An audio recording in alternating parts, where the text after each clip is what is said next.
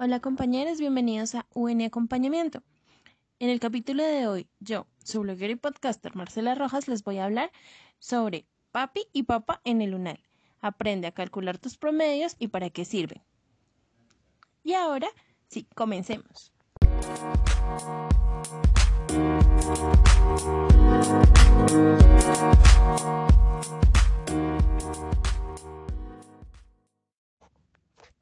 Bueno chicos, como lo prometido es deuda, hoy vamos a hablar acerca de los promedios en la universidad, lo que comúnmente conocemos como el papi y el papá. Si eres nuevo en la universidad, probablemente no entiendas de qué estamos hablando, pero te quiero contar que normalmente la universidad, para medir el rendimiento académico de los estudiantes, cuenta con dos tipos de promedio, el promedio académico y el promedio aritmético ponderado acumulado, o PAPA. Este primero se va a utilizar para la expedición de certificados a los egresados o a los estudiantes, mientras que el segundo va a ser una medida exclusiva de la universidad para calcular cosas como la inscripción de materias. Entonces, para calcular esos promedios, simplemente tienes que contar todas las asignaturas cursadas hasta el momento, en el caso del PAPA, la calificación numérica, tanto las que aprobaste como las que no, y dividirlo por la cantidad de créditos.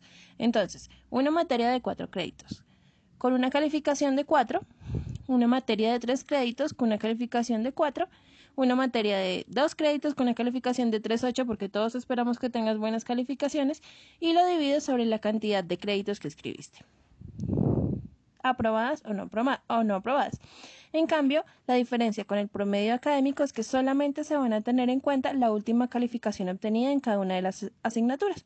Es decir, que si en un promedio pierdes una asignatura, en el siguiente semestre la pruebas, pues el PAPA va a incluir ambas calificaciones, mientras que el promedio académico solamente va a tener en cuenta el primero. En el caso del papi, vas a tener que tener en cuenta que cada asignatura que escribas en el semestre, más su calificación sobre ese promedio, va a influir en la posición en la que vas a escribir materias. Ten en cuenta que el papi va a tener en cuenta también materias canceladas. Si tú cancelas una materia, vas a disminuir tu papi. Así que ten en cuenta cada vez que vayas a escribir algo, estar muy seguro. Así te vas a asegurar de tener un buen lugar para inscripción de materias y alcanzar lo que necesitas. Adicionalmente a eso, recuerda las encuestas. Las encuestas que envían los servicios de información, como encuestas de percepción, también van a ser tomadas en cuenta para la asignación de cupos, el turno para la asignación de cupos. ¿Listo? Espero que esta información te haya servido mucho y bienvenido a la UNED.